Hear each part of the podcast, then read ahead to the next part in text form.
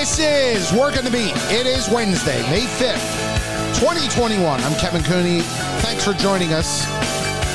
We got a great show on tap for you today. Our guest, uh, courtesy of the American Cancer Society, where they are starting a program um, to help cancer patients uh, stay in better physical shape.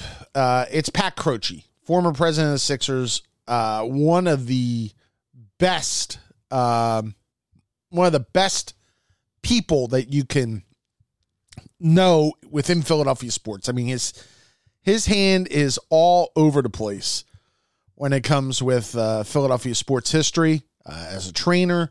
Obviously, the president during the Iverson era, and now again, uh, he is a uh, recovering uh, cancer patient.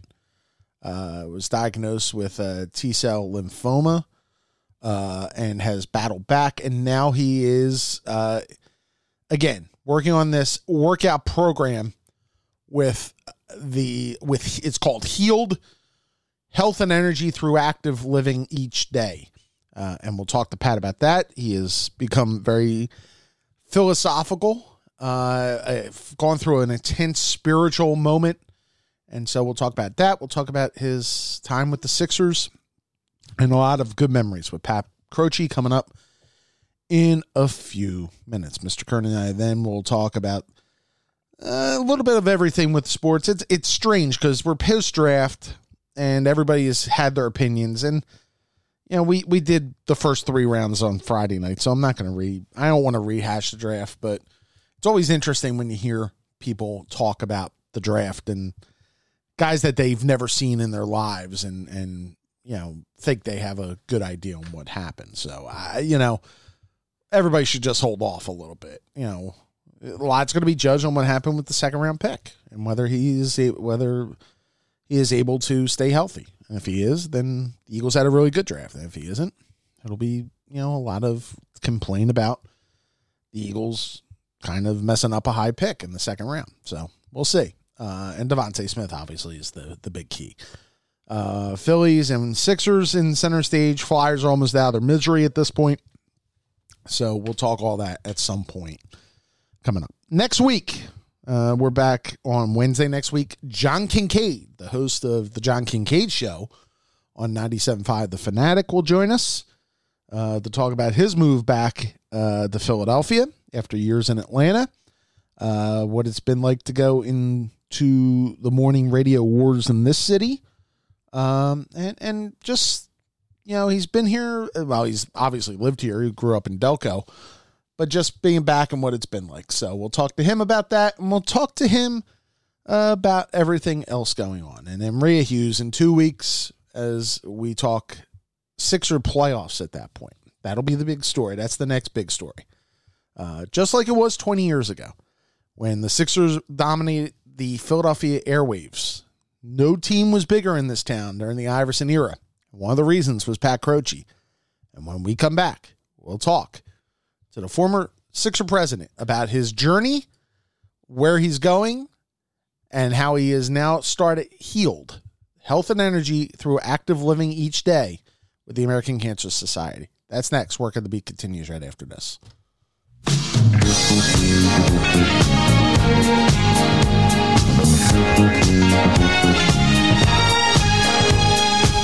Thank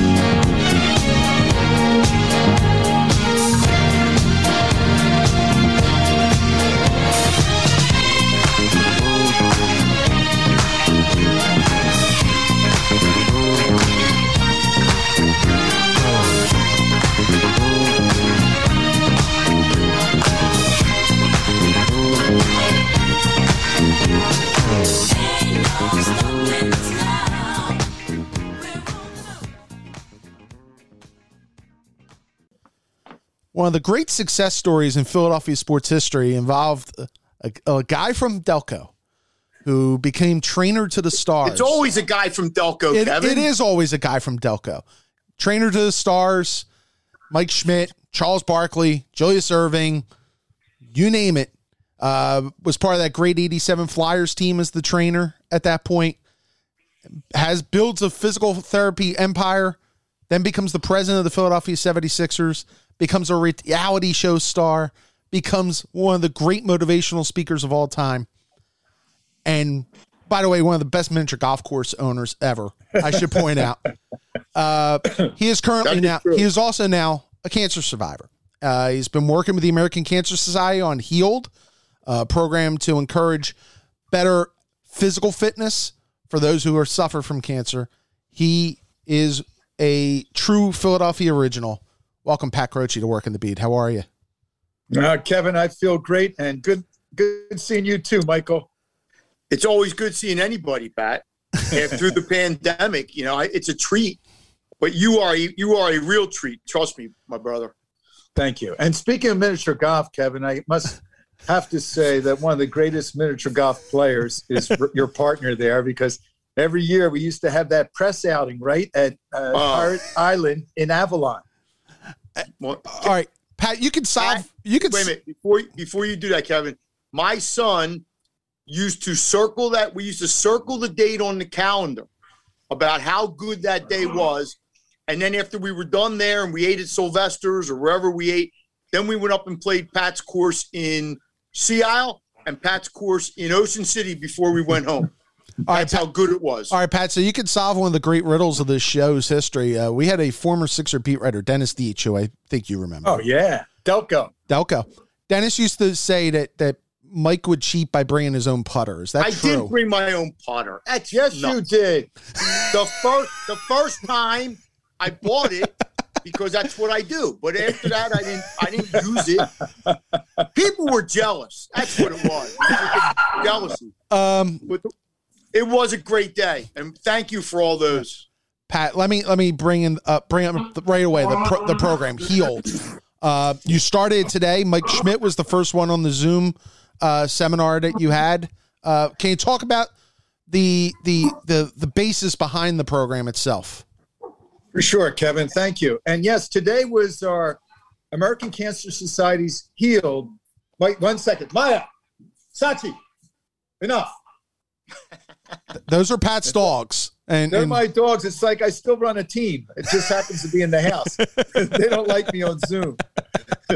so it's American Cancer Society's Heal Health and Energy through Active Living every day. And it's a community gathering where everyone, everyone and anyone who's been touched by cancer who or who's been touched by someone who's been touched by cancer is invited to come on. And you go to the website, acshealed.com. You can make a donation $25 or any whatever you want. You can write it in and you'll get this bracelet, this bracelet with one green bead. So it demonstrates the unity. We're all in this together. And the link for every Wednesday at noon, every Wednesday at noon on the East Coast. Today we had 136 people on for the first one.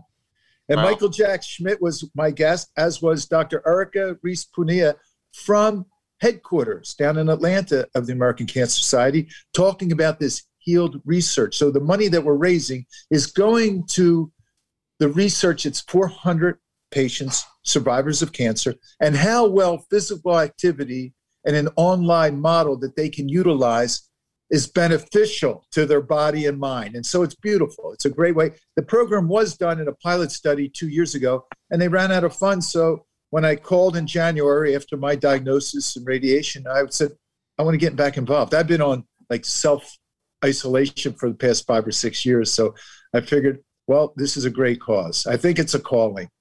Uh, let me let me ask you about your diagnosis. I mean, you look, I, my my father passed away with bladder cancer.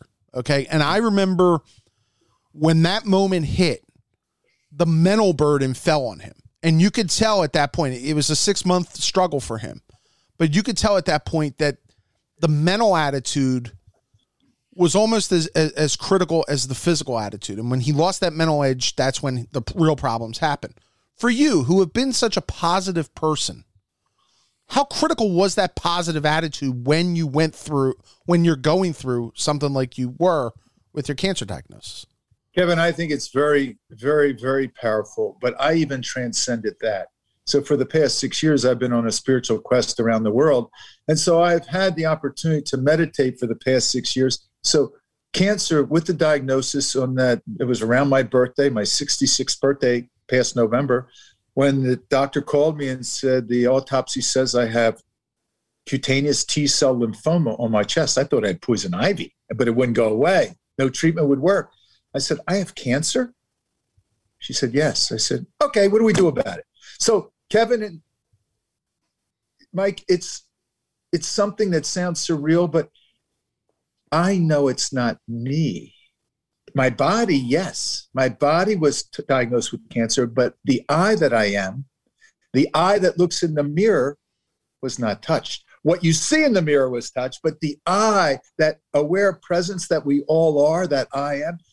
So to use mental toughness, mine just transcends that. My mind didn't even have to be positive because it had no effect on me. I was going to honor my incarnation with this body and do my best, whatever the doctor said. And I never stopped training, Kevin. Right. I still worked out. I still worked out in the woods up here at Meditation Hill where I live. I mean, I have 53 acres and I built three miles of trails, hand built.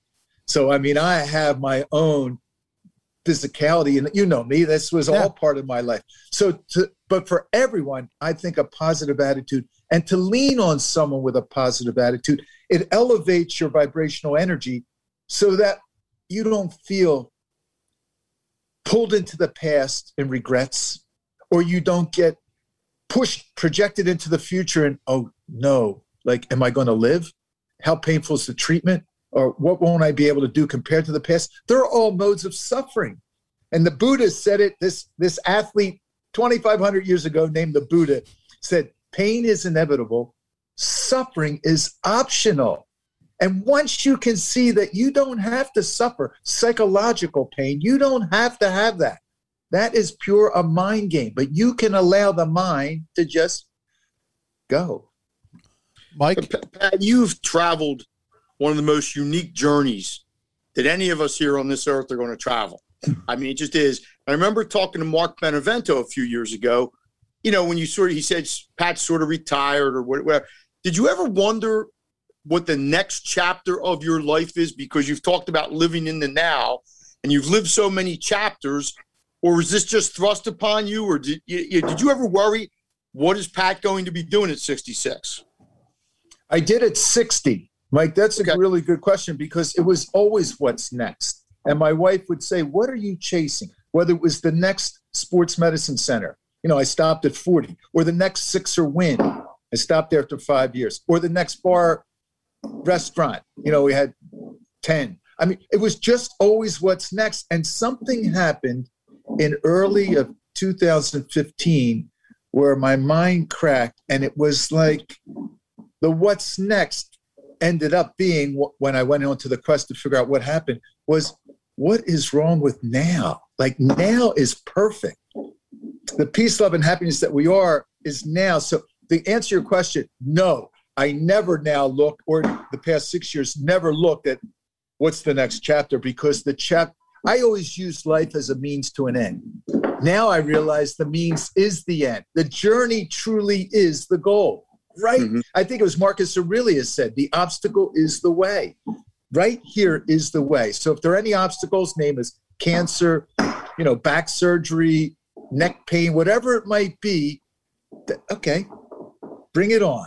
Bring it on and welcome what is. That doesn't mean you can't change it, but you can't change what is. You can change it for the next step, but you first can't resist it. When you resist it, that's when suffering occurs. Pat, do you ever look back, and, and I don't think you do because of the way you're talking, but do you ever look back and say, man, I did so many things well, but I wish I'd done that differently? Or because we used to have some talks, and you you had told me something. I think at one point a long time ago, you'd wished you could have taken over the Phillies. the Phillies weren't doing well.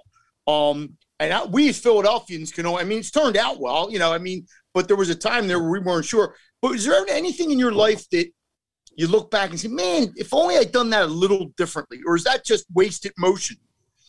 Prior to six years ago, I, I did it. But now, no. Because what I've realized, I've deeply understood, Mike, is that the past has served its purpose perfectly.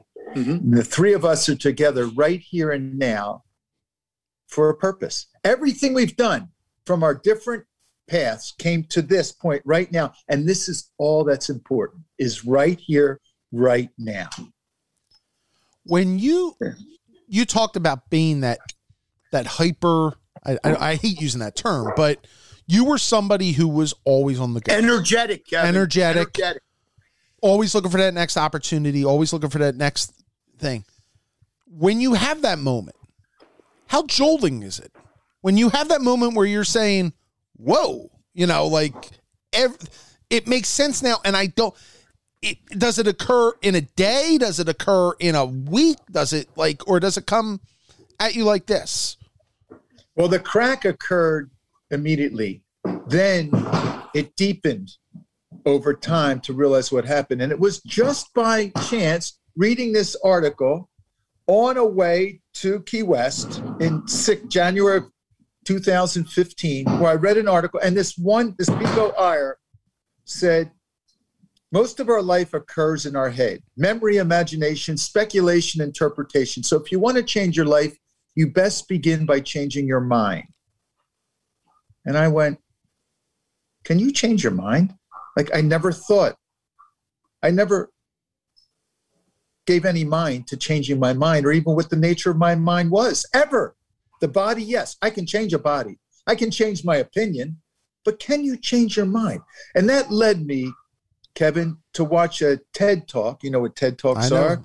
On stillness. Now, why that would interest me, as you're saying, the hyper energetic, uh, enthusiastic personality that I am. So I watched this TED talk, 14 minute TED talk on stillness. And I thought he meant standing still, but it was not. Led me to a talk, another TED talk on mindfulness. I never even knew what the word meant, never heard of the word before. This Andy Puddicombe, uh, an ex Buddhist monk who you may know him because he has the meditation app called Headspace. Right. Very, very successful. Yep. A, a guided app that I recommend to people. And that led me to a third TED talk. I was getting juiced up here because I'm learning something new. I've always been curious on happiness by a Matthieu Ricard, a Frenchman, a French monk, the, the interpreter for the Dalai Lama. Well, two, three years later, I drive, I bring Diane up into the mountains of Bhutan to be at a monastery with this Matthieu Ricard to spend some time with him, which was just wonderful. But that was the beginning, but that was just the crack. And then it took time to realize through meditation, the thoughts come, the thoughts go. The feelings come, the feelings go. I was used to be attached to my voice in my head. I thought that's who I was. Mhm. And if you're saying what voice, that one, you know, the, the incessant chattering in the mind. And once there's nothing wrong with that unless you get attached to it and think that's your identity. Right. So you learn through meditation that all thoughts come, you let them go or let them be. All feelings come, all perceptions come, you let them go. You are that which is aware, that I am aware. You become and realize that's your true nature, the awareness which is aware, not the thoughts, Right. not anything that's temporal, not anything that's limited. You are this unlimited, imperturbable awareness. And that's really, but that takes time. Not for everyone. Some people can have that enlightening moment and bang, that's rare.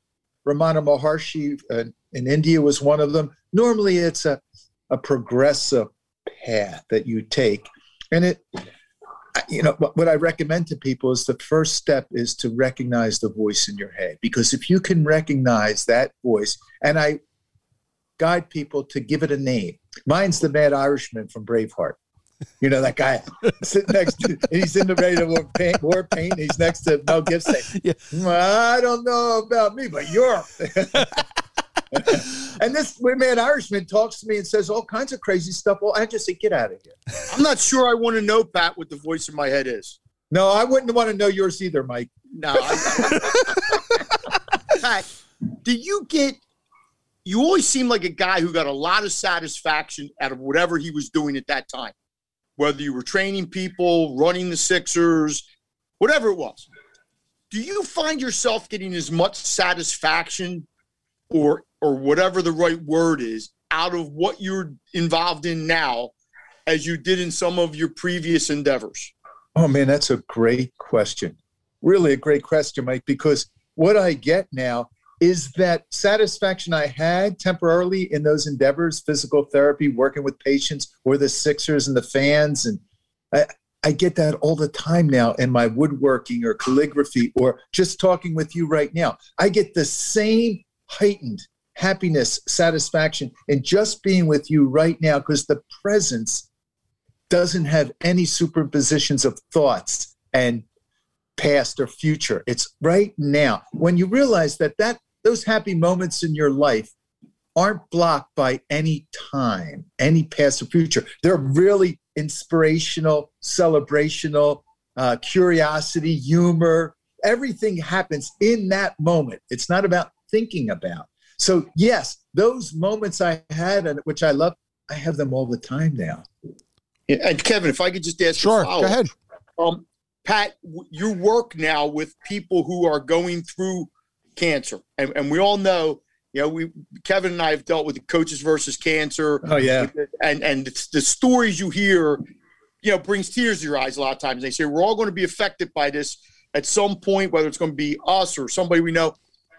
Do you think you're really going to be able to? There's going to be people, I guess, who are going to be really helped. You can't save everyone, but but have you thought about that? Like just how um how meaningful this could be to so many people that maybe had nowhere to look to or didn't know what direction to turn, who may be able to turn to this and, and make their lives better. Michael, there's uh, one of the things you really learn through a spiritual path is to not be attached to the outcome. Do without being the doer. So it's not Pat Croce doing anything to affect the other. It's just the doing unfolding. There's a great, you may know the Sufi mystics Rumi, Hafiz, 13th and 14th century. Well, Hafiz has a great quote that I love. I have this spiritual sangha every Sunday where hundreds come on, and I've been Zooming for two years before Zoom. And so this quote you guys will love. I am the hole in the flute that the Christ breath moves through. Listen to this music. So I right now am the hole in the flute. I'm not the musician. I'm not even the music. But when you believe you're the musician, that's just the ego taking control. The hole in the flute right now is allowing the musician to play this music so that cancer patients, survivors, caregivers, friends, and loved ones may get touched and we can lessen their suffering in this in this experience where this cancer energy has invaded their homes. Yeah. I'm gonna I'm gonna shift the gear a little bit. It's been 20 years since you guys went to the finals and you were the toast of the city. How cool was that? That was pretty cool. Very. Um, when you look back at what is your number one memory of that year? Looking back at it, I know you're not somebody who looks in the past that often, but I mean, it's it's so unique what happened that that eight nine months. It's still there, and it's still there. Yeah. I know. You know what, guys? There's one scene that pops into my mind as soon as you say the two, 2001 series, season, series. It's Iverson stepping over Lue. that's the that's the image that comes up in my head immediately. Immediately. I mean, there were so many others when Iverson got the MVP. I mean, he stepped forward and got a big hug. Or, but that one just summed it all up that this David versus this Goliath, Philadelphia versus LA, Iverson versus Shaq, it was a great metaphor for everything that don't count us dead. Don't, I mean, and that was just a beautiful moment because I remember jumping up and yelling and screaming, pointing at Jack Nicholson, and down the row is Sharon Stone, and I'm getting in her face. Oh, I'm the only one up. Everyone else is throwing crap at me. but Pat, I, I, oh, go ahead. Kevin. No, go ahead, Mike. No, Pat, I got to tell you, one of the great moments of my professional career, Game Seven against the Bucks. So I'm like the sixth or seventh guy we got down there. You know, I'm I'm the and my job that day is to follow you around and write a story about you. And Dave Coskey had me down there three, four hours before the game. You were gracious enough, and we did. The, and anyway, after the game, you win. You're walking off the court because I'm down and you had a hat on, said, I guess Eastern Conference champs, and somebody reached down and stole the hat from you.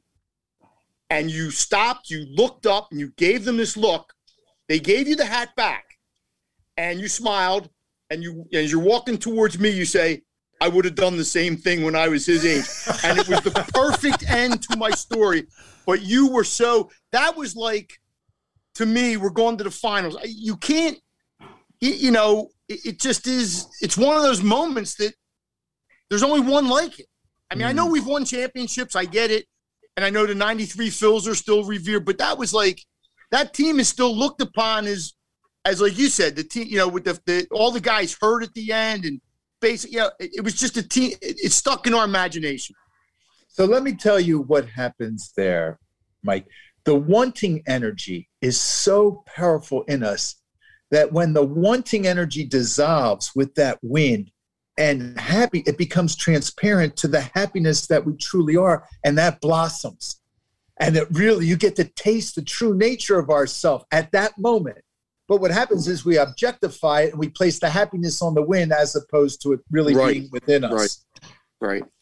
Do you ever think of what a parade would have looked like for that team? Oh, yes. I had to, Kevin, I had all the flat bed trucks. I had them all ordered. I had a flyover. I had contacted Rendell, the mayor at the time, to, for permission for a flyover. And it was coming from North Philadelphia because I was born around the corner from Connie Mack Stadium. It was going to be from North Philadelphia through Center City all the way down to the arena. Wow. We weren't going to start in the centers. No, I you kidding me? And after that first win, I was on the phone with everyone from LA. I was in LA.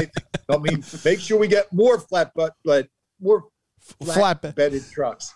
Did you get to I know you had kind of removed yourself. Did you get to watch the Eagles parade? Oh yeah, I wasn't there, but no, I but I mean, oh, you, yeah. is that what you pictured your parade being like? No, no, no, no, no, no. It would we would still be celebrating.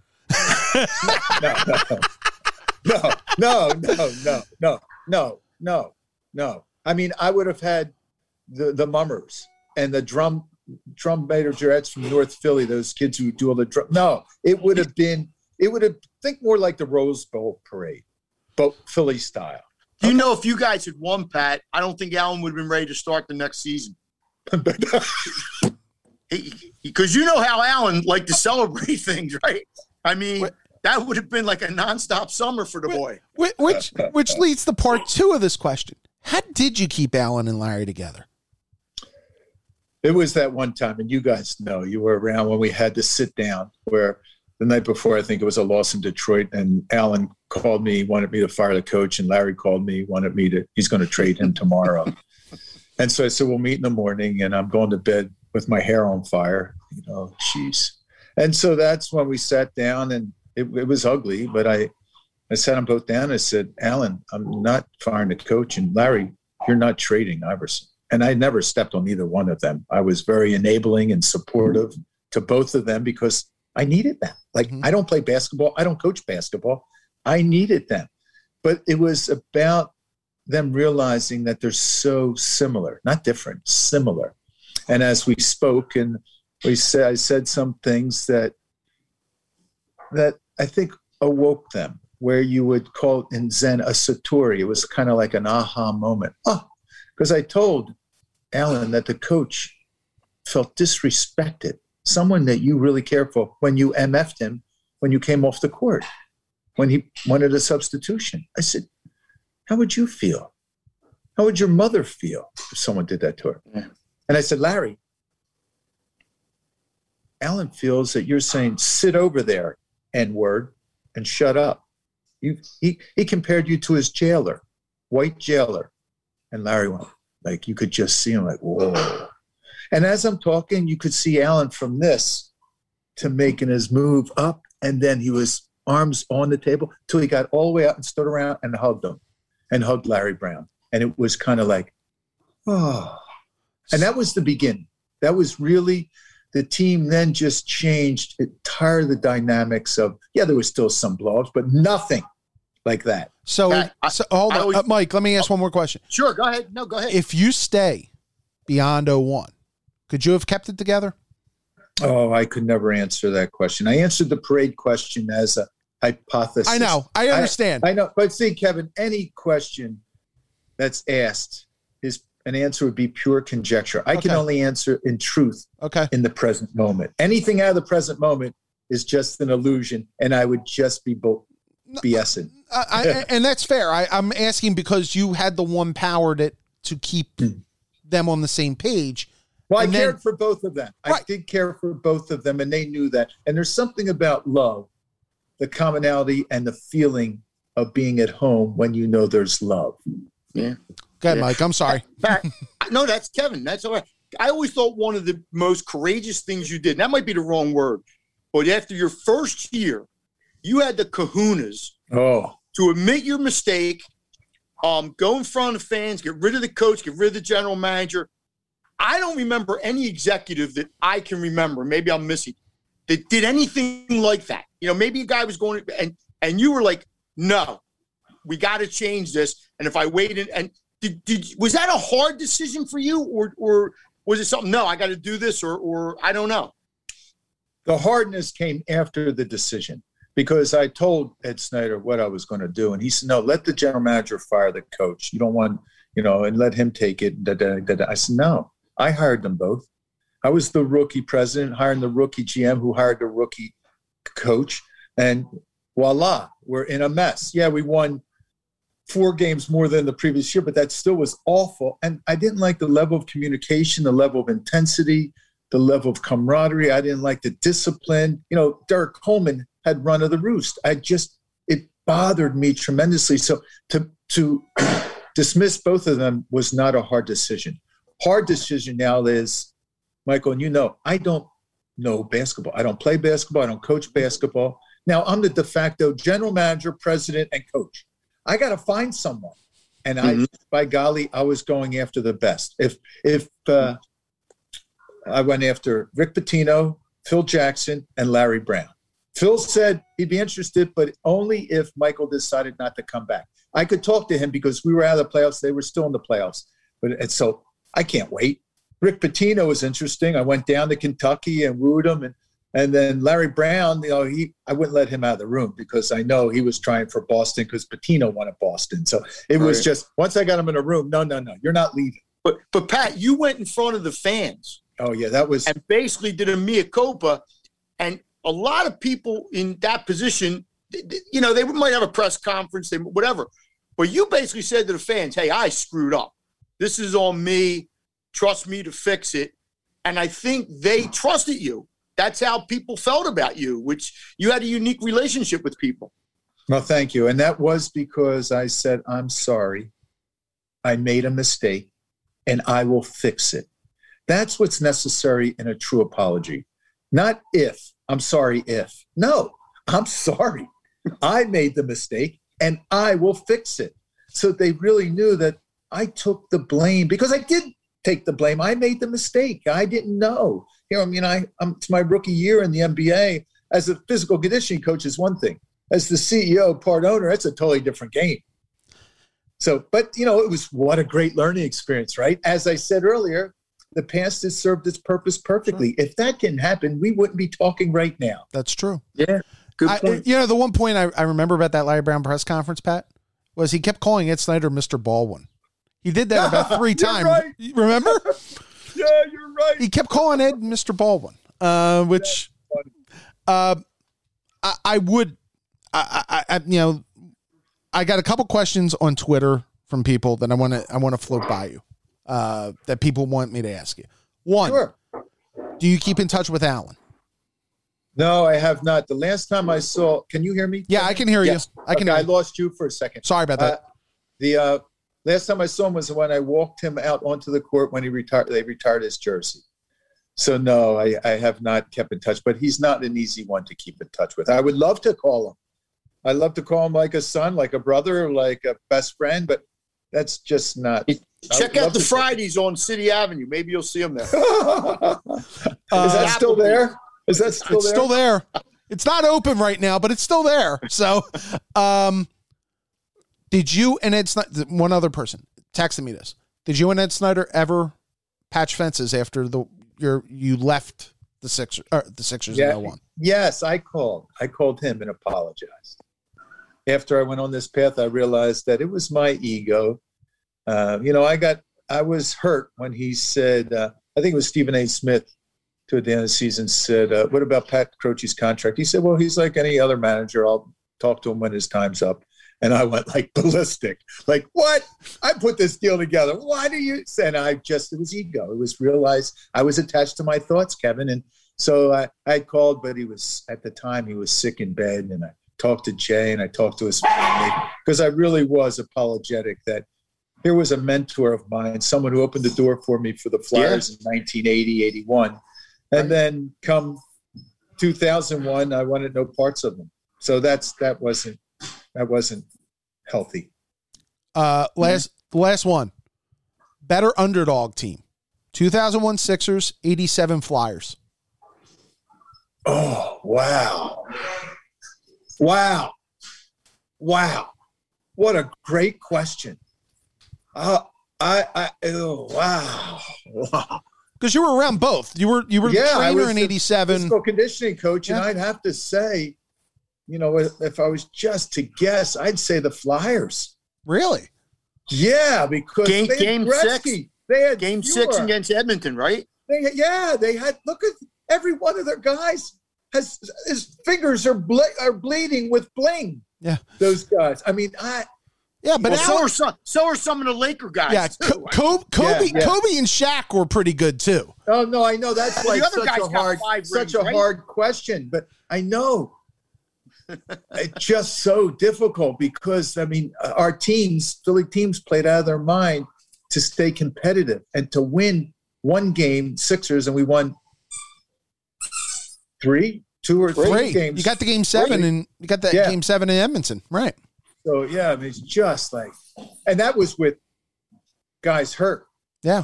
Yeah. No Not Tim hurt. Kerr. Kerr, T- Kerr hurt. Yeah, mm-hmm. so that's what I'm saying.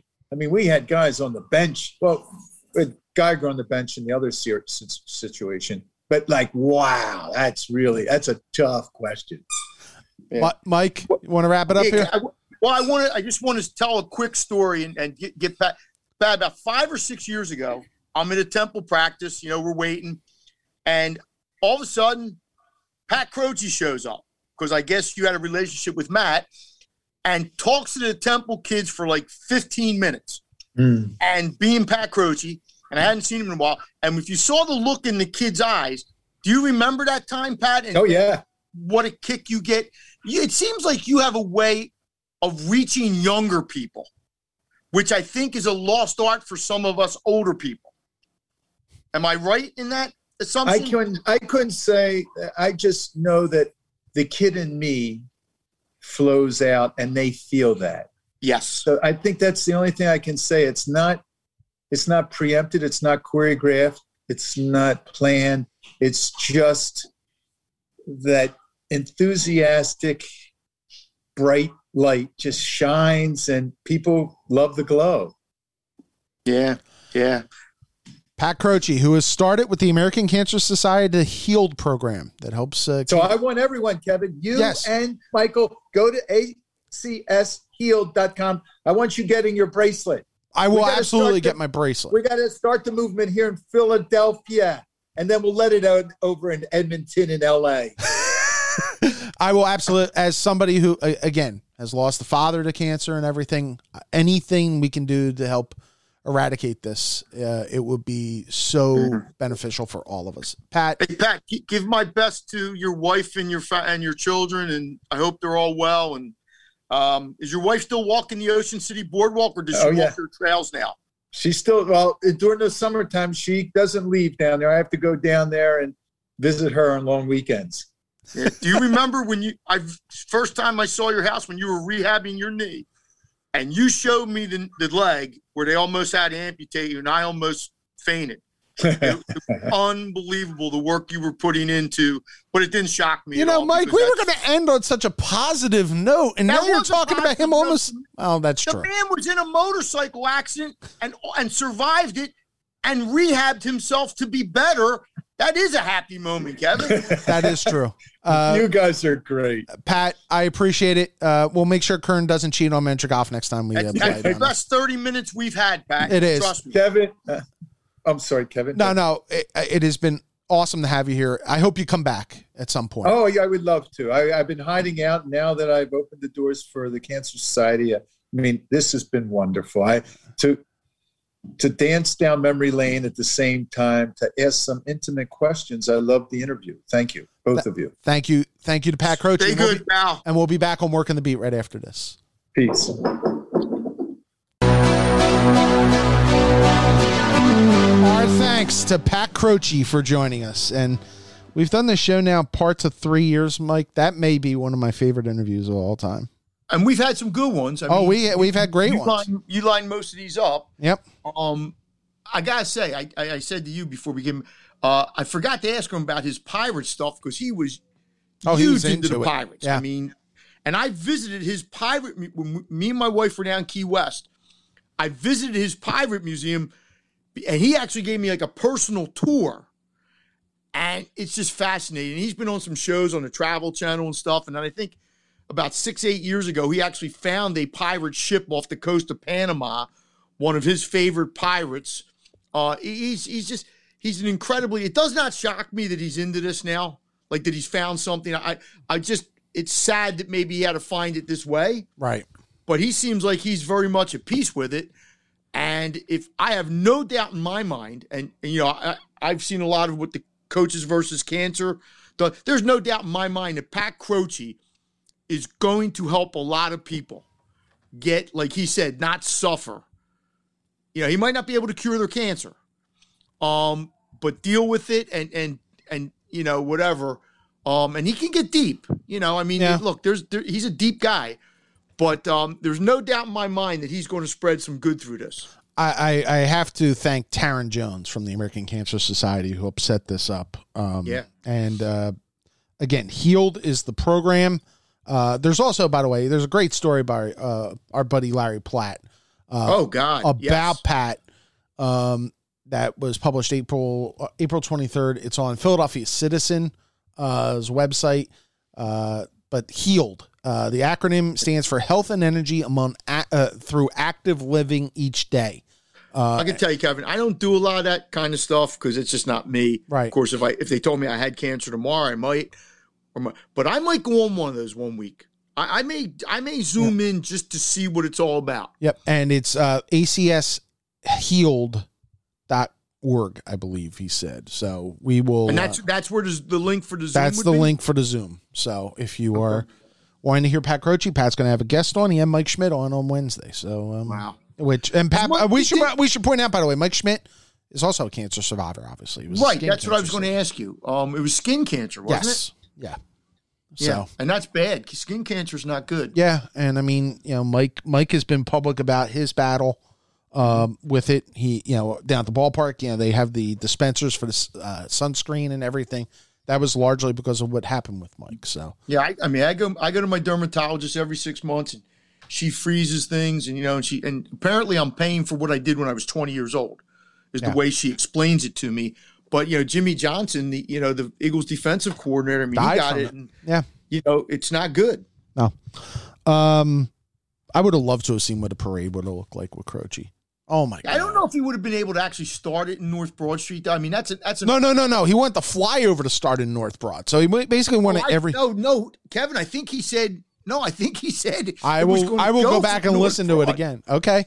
Um, that's like a five-hour parade. I mean, I, I don't, you know, um, it would have been look, it would have been out of this world. Oh yeah, But look, I mean, the Eagles was look, the Eagles and the Phillies parades, the two most recent we've had, they've been great. they've been great. I mean, everybody remembers them, but that one might have been, you know, a little. That was interesting what he said though about the '87 Flyers might have been the more under because the Sixers in 2001 they were all injured. Yeah. I mean, everybody on that team was hurt.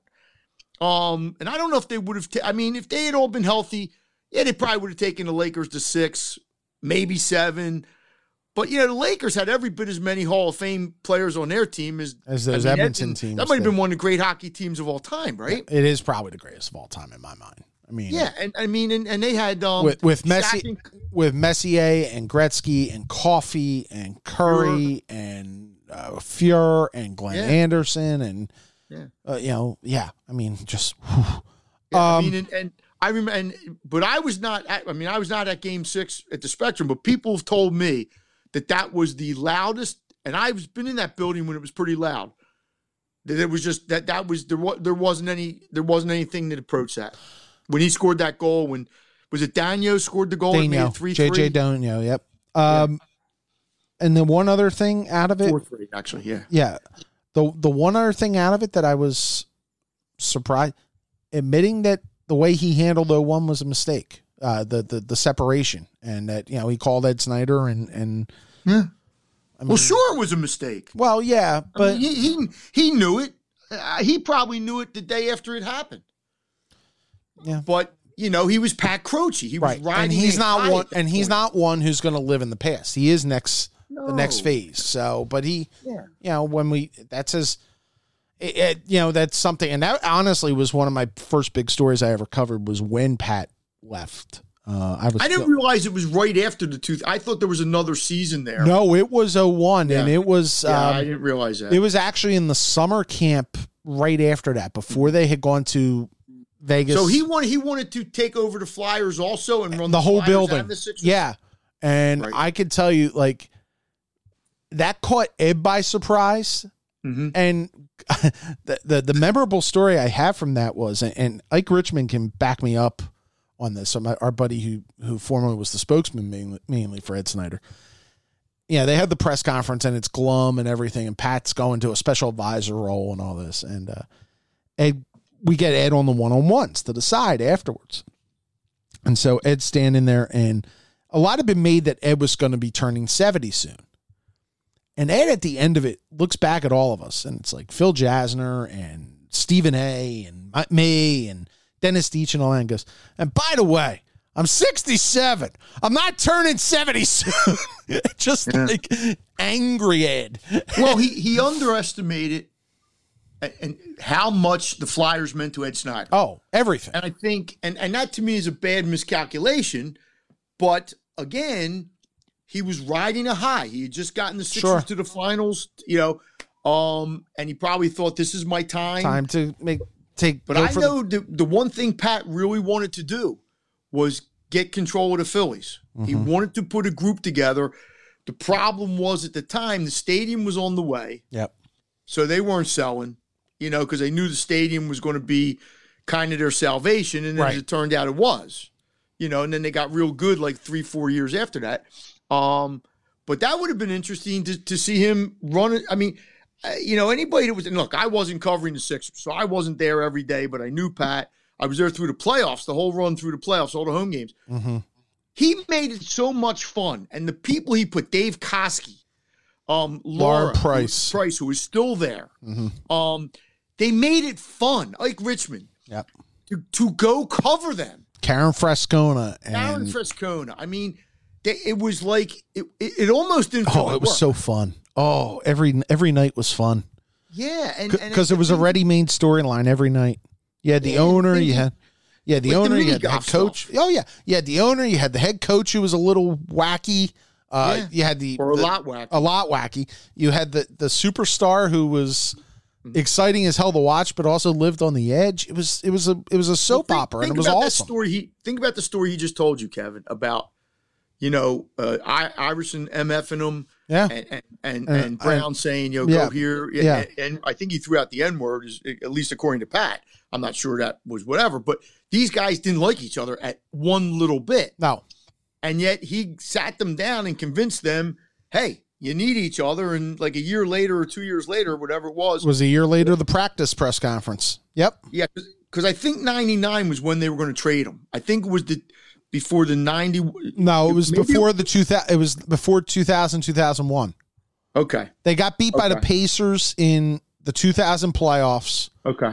and I think the Pacers went on to the finals that year. But Pacers were good. No, yeah, but I don't. Yeah, Pacers were good. right, I mean, that was when But the Sixers Larry should not- Bird, I think, was still coaching. right. But the Sixers should. Uh, the Sixers. It was Allen didn't play real hard in Game Six or something, and and Okay. that pissed Larry off. And Yeah. they had hit a roadblock. They had lost the Indiana two straight years, so it was kind of Hey, Matt. Hey, look, if Matt Geiger agrees to the the 15 percent um, trade trade reduction. trade clause, yeah, that trade probably would have went through, and we probably wouldn't have went to the finals in 2001.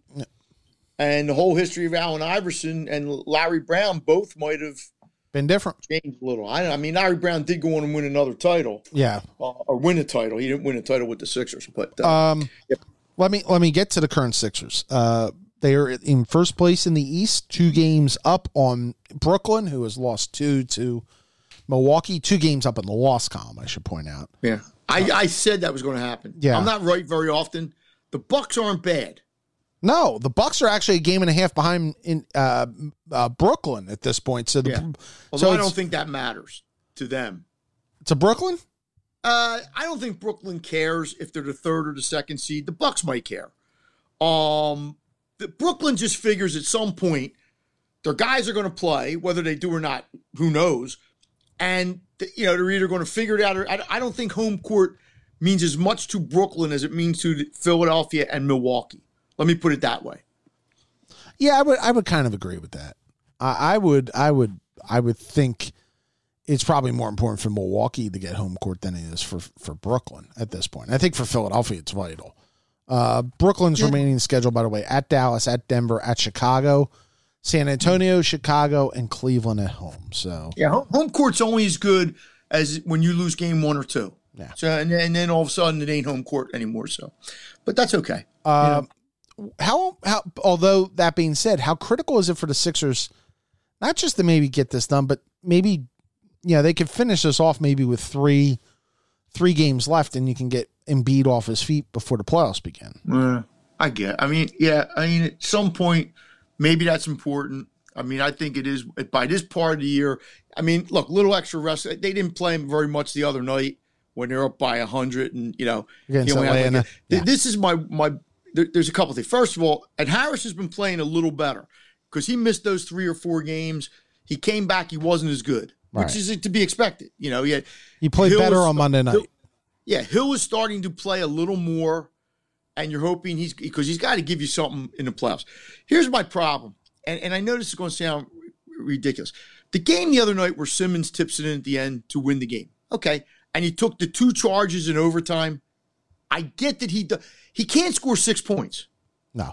You can't. You you know, there's nights when he can score 10, 11, 12, you know, and and and and, I, I looked at the box score afterwards and I'm like, he took six shots, he made two, one won the game. I, you know, I'm not I, I can't take that away from him. And the two plays where he drew the charge. You can't dismiss that. But for Ben Simmons to play 35 minutes and score six points, it's impossible. It- there's no other player in the league of his eliteness, and, and I don't know if he's an elite player, but of his how good he is, Yeah. an all-star player who can who does that. Yeah. Um, and when they get to the playoffs, you know they're not going to be able to afford that as easily as they can in a regular season situation where maybe you're playing Indiana. You know, and I, and I don't think Ben's going to have to average 20 in the playoffs. I, you know, that, that's that's a whole different animal. But I think he's got to average like 14, 15 in the playoffs, 13, 14, you know, somewhere in there. Yeah. You know, and whether he's going to, I, I, I, I don't know because I just don't think Joel can go out there and score 37, 38 every single, almost every single night. I think that's asking a lot of a guy. Um, but you know, and and Milwaukee's got a guy too who seems to play pretty well against the Sixers. Yeah. And that's where I think Ben, like if God forbid, not God forbid, if the Sixers play the Bucks in probably would The be East, it would have to be the East final. Right. Right. Well, yeah, unless something's goofy. I'm putting Ben on Giannis. I'm sorry. Now they might put Ben on Jrue Holiday and say, shut him off. Yeah, just you know, we'll let Giannis score his 35 or 40, but we ain't letting Jrue Holiday. Um, but I would think about putting Ben on him. I would. Yeah, because because Embiid can't match up with him. No, Embiid it's a just bad is it's a bad matchup. Yep. And you want him scoring 35 at the other end. Mhm. So, but I mean, you know, hey, look, that's for Doc. I would put it I would put Embiid on Middleton, maybe. Well, there's really not a good match for Embiid. You almost have to play like a box and one, maybe. Yeah. You know, um, but again, you just don't want you know against the Nets. I think it's a bigger problem because that you know there's the the possibility that they have three guys that you might like. I think if I was playing the Nets, I would want Ben on Harden Mm-hmm. because I think Harden's where it's all going to start. I mean, Durant's really good. You know, Durant. You know, he- he's for a guy coming off the injuries and all he had. He he's really, but he's been hurt. so- I mean, he hasn't. He's missed so much. You know, and and Kyrie's Kyrie. You know, Kyrie's going to do his thing. Some nights he could be 30 some, some nights it's going to be 20 some, but he's going to but if you can keep Harden from from putting his fingerprint on the game with those 15 assists, you know, and his 30 points and whatever he's going to do, slow him down a little. I think that because the Nets are still trying to find themselves. They they don't even know who they are. No, and they may not. They may not have time to may get you know, I mean, to get that- it together. Um, Yeah. Sixers have seven games left. Only one of them against a team that's above 500. Only two of them against teams that would make the playoffs if the season ended today. So, Mhm. Yeah. um, you know, Yeah, and they're probably looking at a second round. So if you assume they're going to win the first round series, okay, against the they're play looking against the either- play in uh, the lowest team from the play in. Yeah. right? But they'll play. They'll play probably the Knicks or the Hawks. Both teams. I mean, they just handled the Hawks twice, but the Hawks weren't one game didn't play. Knicks, the, The Knicks, Knicks are more of a a very problem. Yeah, the Knicks have been a very good team the last third of the year, and they're the kind of team that makes you play those crappy, uh, you know, scrappy games. It's it's not pretty. Um, I think I'd rather play the Hawks. Yeah, I would even too. though I know that one, you know, Trae Young could hit you for forty, whatever. But um, I- But in I a don't think I seven game wanna play- series, in a seven game series, I don't see Atlanta beating him four times. I could, in theory, see the Knicks pl- beating him. Four no, times. I don't. But I can see the Knicks taking a toll on him. yeah, I can see the Knicks. I can see Randle. I can, yeah, I can see Randle having a big series. I can see, yeah, absolutely. and you and you could come out of that series feeling it. hmm Like the Hawks aren't, I don't think, a physical team. No, And I think, you know, now the other way you could look at it and say, look, if you're going to play in the Eastern Conference Finals, you're going to have to go maybe through. it helps. Maybe it helps you to play a long. se- I, I disagree with that. I want to win in five and five or four and five or whatever, and, and you know let the Nets and the Bucks figure out what the hell they're going to do, and um because the Nets series is not going to be a physical series. I'll give you one thing to keep an ear on here going forward. There are three, if they stay at the one seed, the three teams likely that they would face in the first round are Charlotte and Indiana, who I think they will roll through. Washington is Washington could be Washington's sleeping. playing, yeah. But I think the same thing about Washington, Kevin. I think they could win a game or two from you because of Beal and Westbrook, Mhm. but I just don't see them winning four. Oh, I don't see them winning just can't- four, but I could see them. I could see getting the game six or or game seven. Yeah, Yeah, but, but but I don't think Washington is a physical toll on you. Um, and in B, I mean, um, Simmons is likely have to. T- he's probably going to guard Westbrook. Yeah. I'm guessing. So you know, but I think the Knicks, the way they play, the way their coach wants them to play, oh yeah, it's like playing the Broad Street Bullies. You know, you might beat them, but afterward you ain't going to feel too good. No.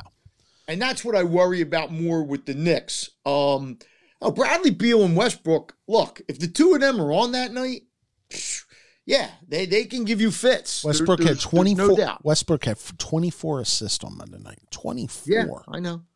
I, I look, but you know, I, I just think in a seven game series against a team like the Sixers, I, Oh, I, I don't think that Washington wins Yeah. the series, but I think Washington can take the toll. Like, That's like could Washington beat the Knicks or the Hawks in a seven game series? Sure. Yeah. But they're not going to play the Knicks or the Hawks. no. No, you know. Um, all right, so that's the Sixer story. The Phillies, as we're recording this, have won two straight uh, after a, a, a meltdown on Sunday night. And uh, I was I, I had you texting last night that the bullpen is a disaster for the Phillies already. Well, look, it's better than last year. Okay. That's not a in high bar. Sense, in the sense that that was historical. I know they've got Archie's been hurt. I know Alvarado wasn't available. Is, you know, is, he, is he serving a suspension or did he? Did he I believe he's back tonight. okay. So he because he was going to appeal it at one point. I didn't know exactly. No, what. he he he dropped it. I think Monday night. But Monday. they are they're still an adventure waiting to happen like almost every night. I mean the game monday night you know their bullpen gives all and then the mets bullpen was just as bad. You know their their closer came in and and now here alex rodriguez or you know or, or sunday night i guess it was. Alex Rod- well you know when you bring a closer into a non-closing safe situation bullshit. Bull crap It- you got to get you got a four run lead. Why are you walking people would you please, Kevin? You covered baseball forever. Why do relief pitchers come in and walk people? I throw strikes. If they hit it, they hit it. You got a four run lead. They got to get three base runners on before you're even in a situation where somebody can take you out and tie you. but whatever. Then I have, I'm going to preface this because people might take it the wrong way. If Gabe Kapler was managing this team the last month, Oh yeah. What would people be saying? Oh, they'd be killing him. Okay, why aren't they killing? And I'm not saying they should be killing Joe Girardi. I don't mean it that way. But why is it that Philadelphia fans, and I get it, Joe has a ring on his finger. I get he also managed whatever year most of the time was considered one of the best teams in baseball. Okay. He has made some decisions on bring when to bring in relief pitchers, when not. He's made the decision last night.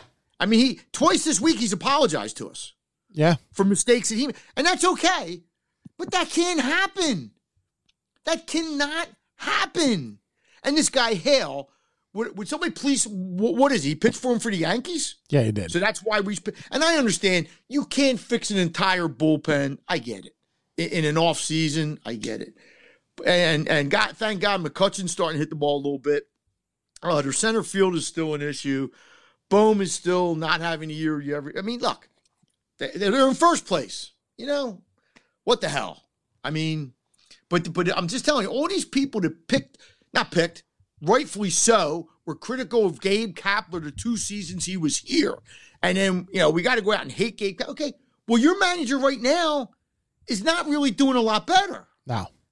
Okay, I just wanted to get. I want because you're a baseball guy more than me. I mean, Am I- look, am I I, right in think I think the line I think the lineup card thing people have to understand because technically the manager doesn't fill it out.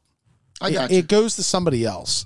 And with the roster snafu or with the roster changes they had, is it po- is it possible it it, slip, it flipped through the cracks? Yeah, absolutely. People make mistakes, Kevin. Yeah. we all make mistakes. But what about some of these relief pitchers? But but I think I think the decision to keep going to Hale. I think some of the decisions, uh, even lineup decisions. I, I, I'm uh, you know. Well, the game last week where he left Brogdon and after he gave up the three run homer, so he could give up another three run homer.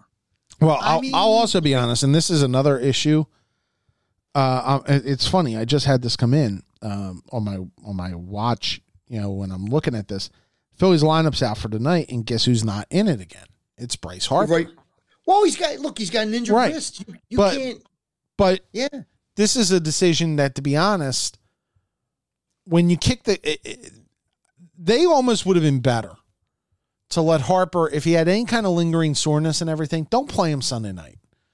Have him sit, Yeah. go that, on the that I DL. can't comment on. I, I right. I mean, have him go on the DL and, and, and kind of take your medicine for the 10 games and then move forward to, to try to get him right. As so he to- didn't. in- He didn't injure it in Sunday's game. He was injured before that. Well, he was injured. He had injured the wrist when he fell after getting hit in the face. Okay. Oh, oh, oh. I understand what you're. Saying. So there was three Because games he missed. Then he Okay, I played on. his- then he I played saw on. his last. Two, I saw his last two at bats Sunday night, Right, and, and the guy who was doing it, which I guess was out. I don't know who was doing the game. Vasgersian and A Rod. okay, even said when he was coming up that he hadn't looked good in his previous at bat, and you could tell on that last out he he he couldn't swing. No, I mean, I, I was almost like I would have almost been okay if they pinch hit for him. I don't know who they could have pinch hit. I don't know who they had available, and They I don't didn't have a lot pinch hit available. But yeah, I mean, they come all the way back. You know, they almost got the tying three run homer. They got a runner on second. A base hit's going to tie the game, and and Bryce just looked over really overmatched, and I just figured it was his injury. Yeah, I you know I, I mean, know. I, I I think sometimes you, I think just you- sometimes you have to do. You know, you have to do some things that are, are better in the long run than the short term. Well, maybe Bryce told him he didn't want to go on the injured list. You know, I mean, and you have to respect your franchise player, I guess, You if do. Uh, he tells you that. Yeah. let me ask you. Let me ask you about their defense, Kevin. oh, it's brutal. It's the worst I've seen in twenty years of of of covering the the game. So, so now I'm going to ask you about a play in particular, and I'm not trying to pick on Rhys Hoskins here. Ah, whatever. That play the other night. It can't happen. Can't Yeah, happen. but how does that? Like when I played, when I played, okay, the first thing you were taught when you got the ball, like where Hoskins got it, or if I was an outfielder and got a ball, you get it in so that no runners can do anything, right? You, even if you run it in, just run like run the ball in. What was he? He's like looking at the second baseman as the guy is rounding third. I mean, I- that that like I don't know. I, I was totally mystified what was happening there. I didn't get it. Well, uh, this is this is just not a very good, very smart baseball team. And, And that will catch up with you at oh, it point, already right? has. Yeah. Yeah. But but you're if you ever talk to pitchers about that, like Kevin, like when you were down there all the time, like if I'm Nola, I'll just throw Nola out there as a Wheeler, it could be anybody. And maybe you're throwing a pretty good game, and maybe there's like one or two defensive plays, and I don't even mean errors, Mhm. just plays that maybe your team doesn't make behind you, and it ends up costing you. Does that like fester with pitchers? Oh yeah. Okay, Yeah. I mean, okay. because it makes you try to have to feel like you have to strike everybody out, or you have to. I Uh, got you you. have no wiggle room. It, it, Okay. it festers. And Uh, how how many plays like in the outfield this year have we seen like that they've screwed up? Mike, they need to, they need to just reevaluate. And this is what happens when you have a new GM. And I, you know, it was funny. I did something today for PCN that's appearing that's for uh, being aired on Friday night with Matt Breen, and we both kind of said, you know, uh, uh, you know that this was a different off season because of Sure, sure. you know everything going on. But the one thing Dombrowski really has to look at is his whole system and why you aren't developing fundamentally sound players. Like Mhm. that there are even you know Bohm they have too many guys out of position. They have too Right. many guys who who don't who don't throw to the right base. Well, Bohm's a first baseman, right? In a Yeah, perfect world. probably, yeah. Okay. All right. Okay. I mean, Yeah. But and, but last year, Kevin, I mean, they didn't have minor leagues last year, and I'm not saying look this this goes back probably more, you know, before. You know, remember when we were growing up, it was always the Dodger way, how the Dodgers taught their guys to play. Yeah. Um, St. Louis Cardinals, I think, kind of were like that. You know, there's a way you played. But again, I go back and I'm like I said, I'm not I'm, I'm not trying to pick on Girardi. I, I mean, he obviously has a resume, he's respected. You know, I'll give him every benefit of the doubt. You had a whole spring training with these guys. mhm. Okay. Are you telling me that Hoskins, like the Hoskins would do something like that? Like after, like, like, like, I, I can't believe they don't go over situations in spring training. Okay, guys, here's what happens. You you missed a ball first base, and rolled down the right field line. You get it, you throw it in. Know, and I understand if he doesn't want to throw it to Realmuto in case it gets past Realmuto and then the guy scores anyway. Just run. I, it just I watched that like five times, and, and I'm still sitting there going, "What was he?" And look, everybody's allowed to have a brain fart. It- you know, we all have brain farts, but we've seen McCutchen have brain farts. We've seen Harper have brain farts. We've seen center fielders have brain farts. Hoskins. Um, Didi's not the greatest. You know, I, I thought Didi was actually better. They they have totally discounted defense as a as a factor here. except for their catcher Yeah. their catcher's really good. Exactly. But as beside that, every other position in the field, they're average or below average at. Would you, if you were the, the head of this team, would you put the second baseman in center field and put Kingery at second until Segura gets back? Mateo? Yeah, I, I mean, I've read stories like that. that Well, Segura, uh, since Kingery's gone back to the minors. Okay, I didn't He know went that. he went back yesterday. Um, okay, but there was talk that they were going to put him in center field if they had somebody to put at second because they've tr- the five guys they've tried at center field, none of them worked. Mateo is taking uh, BP in the outfield. Okay, Uh, so when is Segura coming back? he could be this weekend. Okay, Like Is he, that- he had a rehab he had a rehab thing last night at Lehigh Valley. So do he you will think be that's out. a good move? What what did they have to lose? Could it be worse than what it is right now? I don't think so. And then what would you do with Herrera? You just have Uh, yeah, come I, I think I think whatever? you're getting the DFA point at this point. I would designate him for assignment. Okay. I- I would think- start- I would you don't start think that's going to designating- work. You don't think that's that's that ship has sailed? You think? I mean, the only thing that may keep him around right now is the fact that Roman Quinn is hurt again.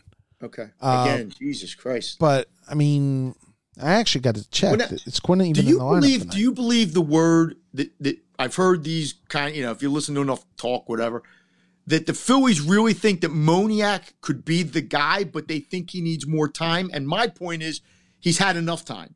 Like, I, I don't want. And, and look, Vinny Velasquez now Mm. has thrown a couple good games, and you know we're going to get more Vinny. And hey, may you know, God bless him. Here, here's the, uh, with Moniak, and I would even throw uh, Haseley in there. Both have options, so why not just put them in the minors? Okay. Well, Like- do, what, do we know what Haseley like? Is Haseley ever going to come back, or I, that I, I have no idea at this okay? point. Okay. Uh, Herrera is in the lineup tonight against Milwaukee. Yeah. Well, somebody has to be. McCutchen, Miller and Wright, Hoskins, Realmuto, Gregorius, Bohm, Bowman six. Um, Maton is second base, Herrera in center, Anderson is pitching. And, and Miller's been like a decent pickup, right? Oh yeah, I mean he, he's, but I, I, worry about him being overexposed at some point in here. Gotcha. I got you. Okay. And I, I, you know, it's fine through April. It's fine through a little bit of May. Right. If he's a if he's an everyday player for you in July, you, you're you know. Oh, you're yeah, you're you're, you're gone. Yeah. What do you think about McCutchen? Do you think he's starting I think to he's getting a little yeah, bit? Yeah, I think. You know, look, Andrew McCutchen is not what Andrew McCutchen was in 2013, but Andrew McCutchen still is a representative major league player, and Andrew McCutchen, I think, is more critical than ever because of that clubhouse, just to make sure that everybody right. Sure, sure. And so, sure. I'm I'm okay. I'm okay with McCutchen, and besides, he's in the last year of his contract, so it's not even like a. You know who McCutchen reminds me of? Is kind of like a Jason Kelce on the Eagles. A little bit. Like, you know, he, he was not. Yeah, he's probably not a Pro Bowl center anymore. I mean, maybe he is. I, I don't. I mean, yeah, but you need a guy like that because he's kind of like the. And I don't know if McCutchen is the guy who's like that. You know, I would I would hope that Bryce Harper is, is a little bit, but I don't know what Bryce's makeup is or if he's that kind of guy. Right. But you need some, maybe maybe Realmuto a little bit is like that. I, I don't know, but you need guys like that. You you you need like you say somebody has to go into that clubhouse besides Joe Girardi and kind of you know be the guy. Right. Um, you know for w- whatever it's um. So they're still in first place in the East. Uh, East stinks, man. Yeah, eventually I think the Braves and the Mets will get going. Um, I think the Braves more than the Mets. Yeah. But, but I think, Kevin, you know, at some point, and it's still too early, but you might get to where maybe this division is like an 87, 88 win division. I don't know? I don't think it's a given that both wild cards or uh, one of the wild cards is coming out of this division. I don't think it's necessarily going to the Central either. I think both could end up out west. San Francisco's not bad. Um. Oh, that would piss people. Oh, oh San Francisco is not bad. I mean, so do you think do you think though that three teams could come out of the West? Or yeah, they could. Wow. You know why? Because the Diamondbacks and Rockies are that awful. Like Yeah. nobody at the bottom of the East is as awful as those two. Now, forgive me if if I say, wasn't recently like within the last two or three years the Rockies and and and uh, Colorado made the weren't they playoffs? both in the playoffs. Yeah, about three years ago. and now they're just like god awful again. Yep. Wow, that's wow. That's it's amazing to me how franchise, but I guess they can because we see it happen. Here But they too. also are tanking. They also like are willing to step back because they feel like they have to rebuild their whole system. wow, yeah. That's, Baseball's got that problem. Baseball's got a big problem. Well, yeah, the Royals. I mean, look, we see Pittsburgh, we see the Royals, and the Royals won a World Series and Yep. got to another one. So, and Pittsburgh made the playoffs like three straight years, um, and lost. But teams, and then they'll go, and there's just some franchises you just look at them. I guess Detroit's a little bit like that now. Yeah. Um, and you just say, you know, when is it going to go right again? Yep. Yeah, I mean, it's hard for me to be a Pittsburgh fan and and just sit there and because for the last twenty some years they they had when McCutchen was there they had like that three years where they made the wild card game and, and lost every year Since 1979. Since 1979, when they won the World Series. when they won the World Series, right. they have one playoff win, and it was a wild card win, which was a single game. One. Lost Yeah. in lost in 90 to the Reds, lost in 91 to the um, 92 to the Braves. Then- great series. Then 12 I think 12 they won they beat uh, the Reds in the one game and then lost to the Cardinals. Then they lost in 13 to um San, or 14 to San Francisco and 13 Right. they lost to somebody else. Yeah. Right. And and you know what? And maybe you'd have to be somebody my age to get this, or maybe your age. But there are some places that where baseball was really important. Oh, it's Like Pittsburgh was a great franchise. Um, Mike, it's The, uh, Mike. I, I'll be honest. It's a top five ballpark. It's a great city. yeah, yeah. It But should be a lot better. It's a had- small even when market. the- Even when they had the cookie cutter thing, I mean, yeah, they have Roberto Clemente. They won a World Series in 60, 71, and 79. That's three in two decades. That's pretty good. Um, you know, and Kansas City was good, you know, for the late 80s. I mean, they just couldn't get past the Yankees. And they, but for there was a decade there where the Royals were, you know, that was baseball, whatever. Those people flocked to that stadium. Yep. Still a great stadium. Um, Cincinnati was always a great baseball town. Still is. Yeah, but it's just it's hard when your team stinks all the time. Um, it just is. And I feared it in Colorado and Arizona. Not that they're great baseball places. I don't mean it that way. But you can only be bad for so long before the fans just start saying, ah, to hell with this. Yeah, I but- got better things to do. But let's also be honest that the era of the super teams, um, you know, look, the Cubs, everybody thought will win multiple. Wor- This got brought up yesterday on MLB Network, so I'm not. yeah, yeah, So- you're right. The Cubs, everybody thought will win multiple World Series, and they didn't. They won No. one. Yeah. Um, you know, the Dodgers are still a good team, but the but the Yankees haven't been back to the World Series since 09. Nope. The, the Red Sox have had to break it down and build it back up. The Astros aren't what they used to. I But mean, the Red Sox, the- yeah, you're right. Um, I, I mean, look, the Giant. We may look back at some point and say the Giants winning three in five years was about the closest thing you're going to get to a dynasty in the modern era. in the modern era. Now, the Red Sox have won four since 2004, Four, yeah. counting 2004, which is that's pretty good. I mean, you know, in, in 14 year period, they won four times. That's really Especially good. especially when they went 0 for 86. Yeah. Yes, yes. Um, but you're right. You see these teams like everybody even thought the Astros were probably going to win again. They probably should have won another one. I mean, Or they Yeah, they probably should have never should- won the one they won. well, that's that's a fair point. I mean, we'll, the, the funny thing about that, Kevin, is we will never know how much that helped them or didn't help them. It was interesting seeing the reaction last night at Yankee Stadium. How how Yeah. just absolutely blistering. I, I still every time I see that Altuve home run Yeah, and look on Chapman's face, like I knew, like and he when knew it was Altuve coming. came around third base and is coming and he's holding his shirt. like don't rip it. Yeah. Don't don't rip it. That to me is the most endearing image I have of that. Mhm. That you know, okay, that's letting me leading me to believe that somehow, some way, he knew it was going to be a high fastball. Yeah. I mean, you still have to hit it. I I want to I want to Chapman's throwing a hundred. You know, you still got to hit it. I want to change topics very briefly. Okay. Uh, and I want to bring the Flyers up because their season's going to end by the time we talk again next week. Uh, two points. One, and I, I covered the game last night. Any Flyer fan who ever bitches about Sidney Crosby, okay, Yeah, you're right. better realize that he is like a spitting image, his game, of number 16 in the rafters in orange and black. Yeah, Yeah, actually, he's more talented. He's more talented, but that style Right. is Yeah. just the Yeah. same.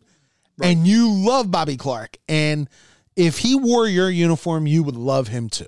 I would say. Uh, Because watching him last night was a treat. It was, Well, look, Kevin, he's going to go down probably as like the fifth best hockey player ever. yeah, Maybe maybe, maybe six or seven. I mean, you start with He's a top tenner, that's for you- sure. You go to Gordie Howe, you put Ovechkin in there, you put some of the Montreal guys. I rather have him than Ovechkin. right. Yeah, but I'm just saying, Ovechkin will probably go down as being better. They, they're they're about equal. Yeah. They're, they're you know they're on the same line. You, you go back to a John Beliveau or something, or you know Montreal had a couple of those guys. Bobby Orr has to be in that conversation. But yeah, Cook. I mean, yeah. But I, I, I still, I will say this to any Flyer fan because I, I was, you know, back in the day, that was me. He, Bobby Clarke, took his stick Yep. and did a two-hand whack on Kharlamov's ankle Yep. in the um, Soviet series in '72, for which now you would go to prison. You, you'd probably be serving a jail term. And we hailed it Yep. and it wound up winning the. And Canada hailed it. Yep. And Canada was like, and now you got this guy Wilson for the Caps, who should be suspended for at least the rest of this year. Yeah. And and you know, but And yeah. by, by the way, it should be interesting. Those two teams, Capitals and Rangers, play again tonight oh, it'll be it- up at the. Garden. Wilson is despicable. He and, and the despicable part about him is he's a good player. Yeah. He's a very good player who doesn't have to be a thug per se. I want to see him get toasted up so bad. I want some guy, and I don't know who it would be because I, I don't, you know, and fighting is not really allowed anymore. They showed uh highlights last night of him on ESPN, about 10 of his hits. He's dirty. Yeah. He comes from like 10 feet away from you and knocks you over. And and if the refs aren't going to call it, Why would you stop doing it? Did, did all right. So, did you happen to see the Ranger statement last night, which yes, called? absolutely. They're right. Yeah. But what's going to happen? You tell me. Well, not nothing's going to happen. I mean, you think Gary Bettman's going to going to? Yeah. Did you believe this? The guy that they have, who is the guy in charge of that, that the Rangers were citing, Yeah. he's a former goon. Yeah. How can you have a former You goon You can't. as your guy in charge of that? But part two of this, it, part two of this with the Rangers happened today. They fired their team president, John Davidson, who is a legendary fi- figure in uh, Oh, yeah. Ranger history, and their general manager, Jeff Gorton. And the reports are that both of them tried to distance themselves from the statement that the Rangers put out on social media last night, and Jim Dolan fired them. Um, you mean they weren't in favor of it? They were not in favor of putting it out like that. um, they, well, they weren't in favor of the way it got put out, or they weren't in favor of the message. I think they weren't in favor of making the message public. Okay, and, and you know what? Hey, um, I- I get it. Look, but they were they were upset. You know, and I think most of the people watching it were upset. Set. Yeah. And the NHL's explanation for it was a little weak. I thought. Oh, it was. You know that it, uh, you know that he it was a, in the course of the play, and then you know him knocking the guy down. I mean, I mean, this guy was punching people in the back. Yeah. Who does that? All right. Part two of my my rant is towards Dave Scott, who spoke in the Inquirer on Monday Mhm. Said that he didn't think the Flyers needed major changes. Just Yeah. tweak. Well, this is yeah. This is yeah. this is a tweak. Let me give Dave a little advice. Hey, Dave, you're not a hockey guy. Don't talk on hockey matters. the problem with the Flyers, and not just the Flyers, but other teams in the city, and maybe it's teams all over the place. We, we only see the teams in the city. They overvalue what they have. Yep. And when it's time to, and look, the Flyers may not be able to overhaul their team because of some of the contracts. Sure. I mean, this is very possible. But to sit there and watch what happened this year, and look, you can say the pl- pandemic played a part. I'm not Mhm. going to say it didn't. Um, you know, but their goalie was historically bad. He was like the Phillies bullpen from last year. Yeah. I mean, they put out some stat on him. Okay, and I'll give Carter Hart a pass. Whatever. Uh, but, y- y- you know, it's one year. I, I'll blame. I'll blame the defense in front of him as much as him, but okay. Their defense stinks. Stinks. How can you? And again, I'm not going to rip Vigneault. Vigneault. if I don't see Shane Gostisbehere one more time after after next Monday's finale, that's fine with me. Now, go be a you- Kraken. Kevin, how can you? Okay, I don't care if you're the Phillies, the Eagles, the Sixers. Go 13 straight games without scoring first. Yeah. Are you kidding me? If the Eagles fell behind in 13 straight games, what would we say about Nick Sirianni? Okay. It, it- the same thing if the Phillies fell behind 13 straight. You can't, that's a physically impossible. The Flyers have played from behind the whole second Yeah, half it was of the ten. season. It was ten straight games. They did score first on Monday night, and then they allowed the first goal last night. And I mean, and they're just they're and, and they've had some losses this year that are just like like I think it's 29 out of 37. more goals. And I understand sometimes a game like that's going to happen, but not seven of them. No. Um, and they just don't look like they have any heart. And I'm not. I I don't mean I'm not criticizing the fact that they're not trying. I, I I think they're out there trying, but I think the leadership is missing. Um, Oh, I, I just think it's poor construction. I think it's poor Well, construction yeah, and overvaluing what you have, but you know, obviously Scott thinks that they're close. and that's So Dave. you know. Dave, do yourself a favor. Go go go work. Go work with PR. You know, try to work on something else gritty. Try to try to do something else with gritty. And by the way, I, I got to say this because I've been down there a lot recently. It, it's okay to have like an idle moment without the mascot on the video screen. It is.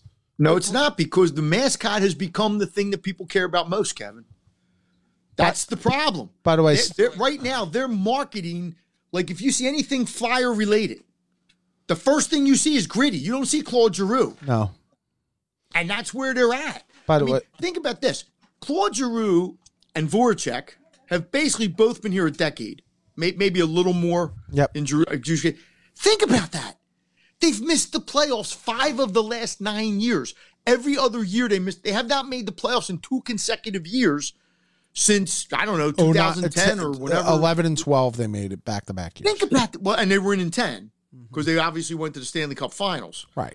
So okay, think about that, Kevin. That's hard. where your franchise is. Yep. It's real hard. You know, I'd throw Gritty out there too. I mean, you know, it, remember, remember when the Phillies stunk and you'd see the fanatic all the time? Yep. That's you know, the Eagles don't have a mascot, do they? Or or Swoop. swoop. Do you know the And- and Sixers mascot?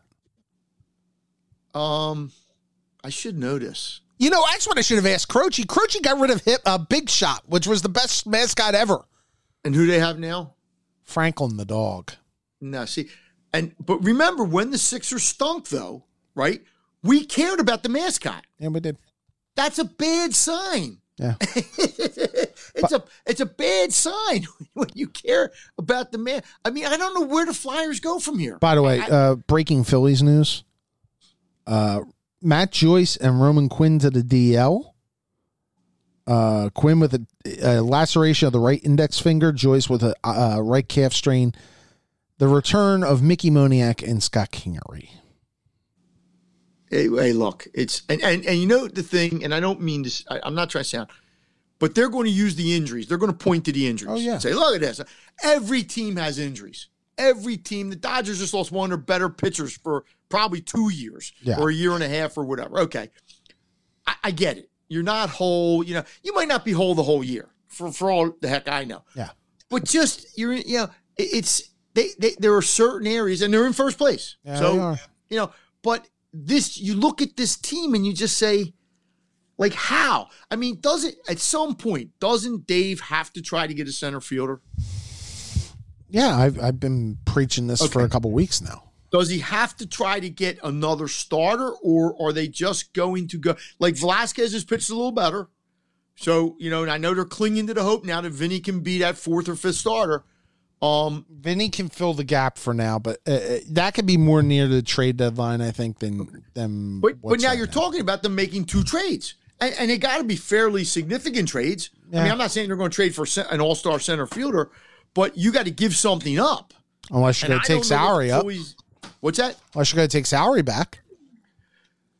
Yeah, and, and I guess you can always do that. I, I don't know. But that, and that means having to commit to going over to luxury tax, and I don't see them doing that I don't right see now. them doing that either. No, but I mean, you would know more about this than I would. But I don't know what shape their minor leagues are in, in the sense that, and I don't think they're going to go after somebody where they'd have to give up like one of their top prospects. no, I, I, I agree.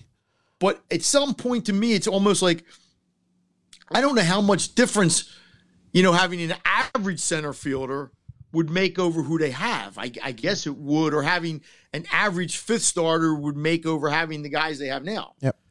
I just don't know. And the bullpen, I think, is going to be an adventure all year. Yeah. But that's just me. And again, when Joe coached the Yankees, managed the Yankees, Yankees, and I'm not hold, trying to say he had Mariano freaking Rivera Yeah, he did. at the end of the thing. So, and he had some pretty good guys in the seventh and the eighth innings, as I recall. That's Yeah. the way they set up their team.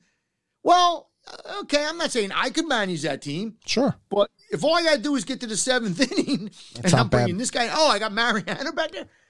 You know, and I'm not saying that means Joe's a bad manager. No. I'm just saying it's different. Yep.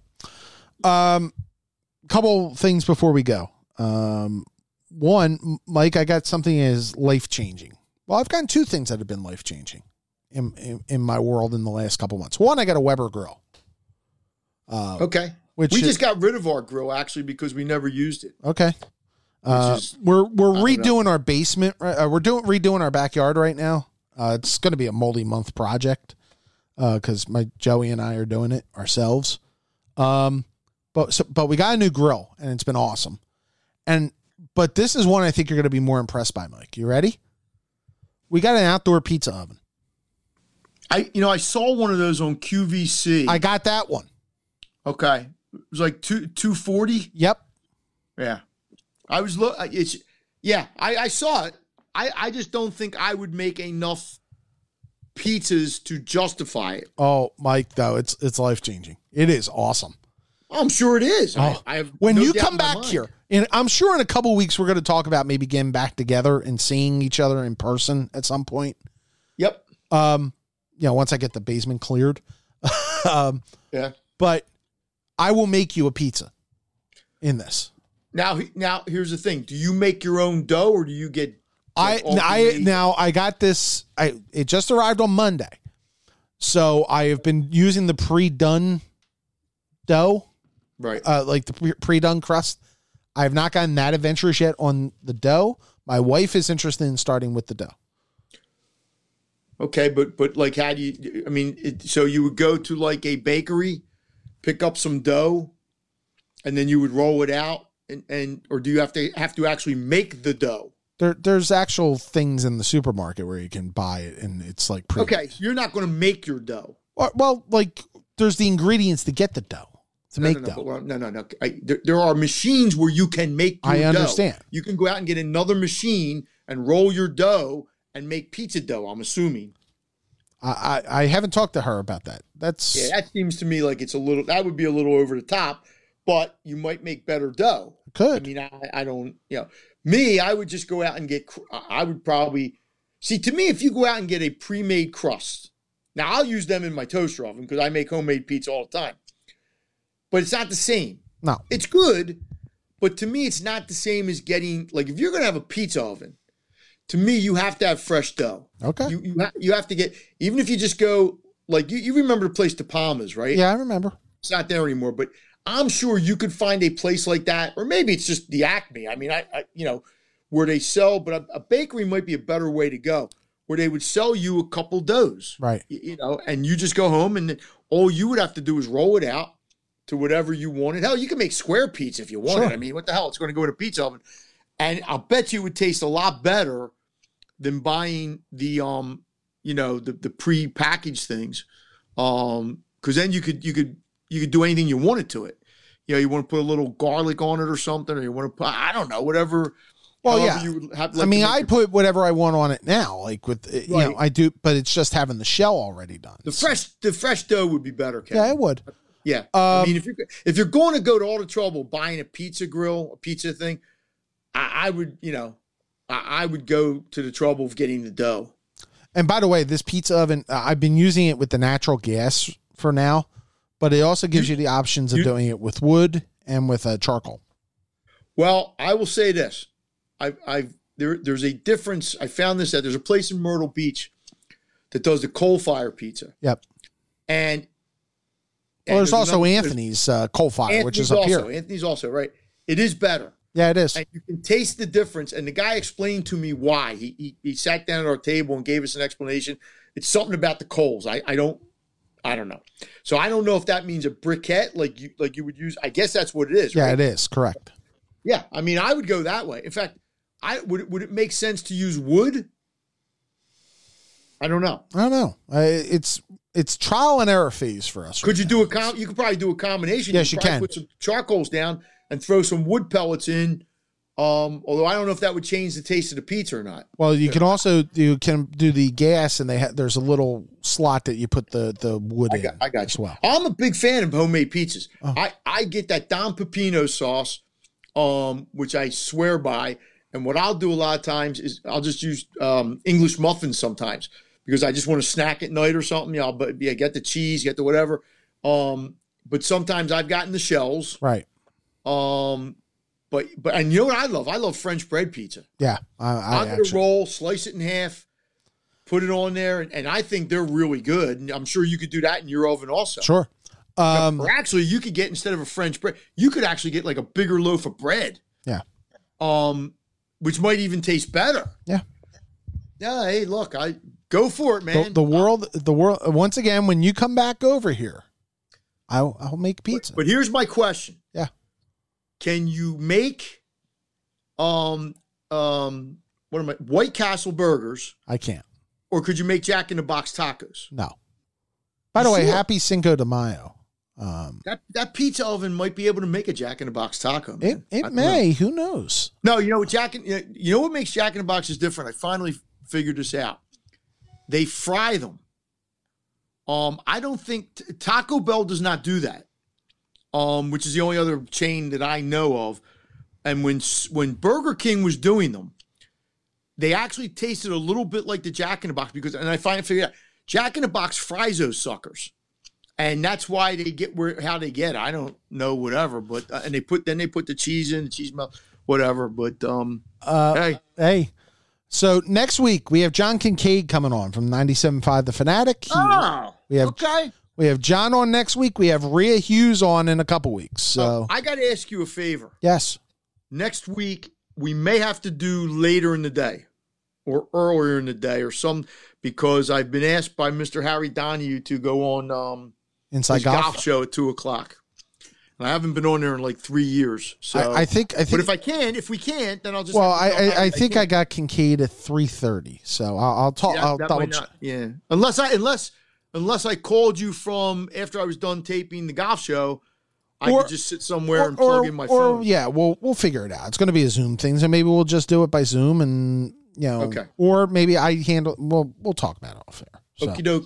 uh, but thank you, Michael. Uh, thanks again to. Thank you for getting Pat Croce. And I- look, you got his contact info, right?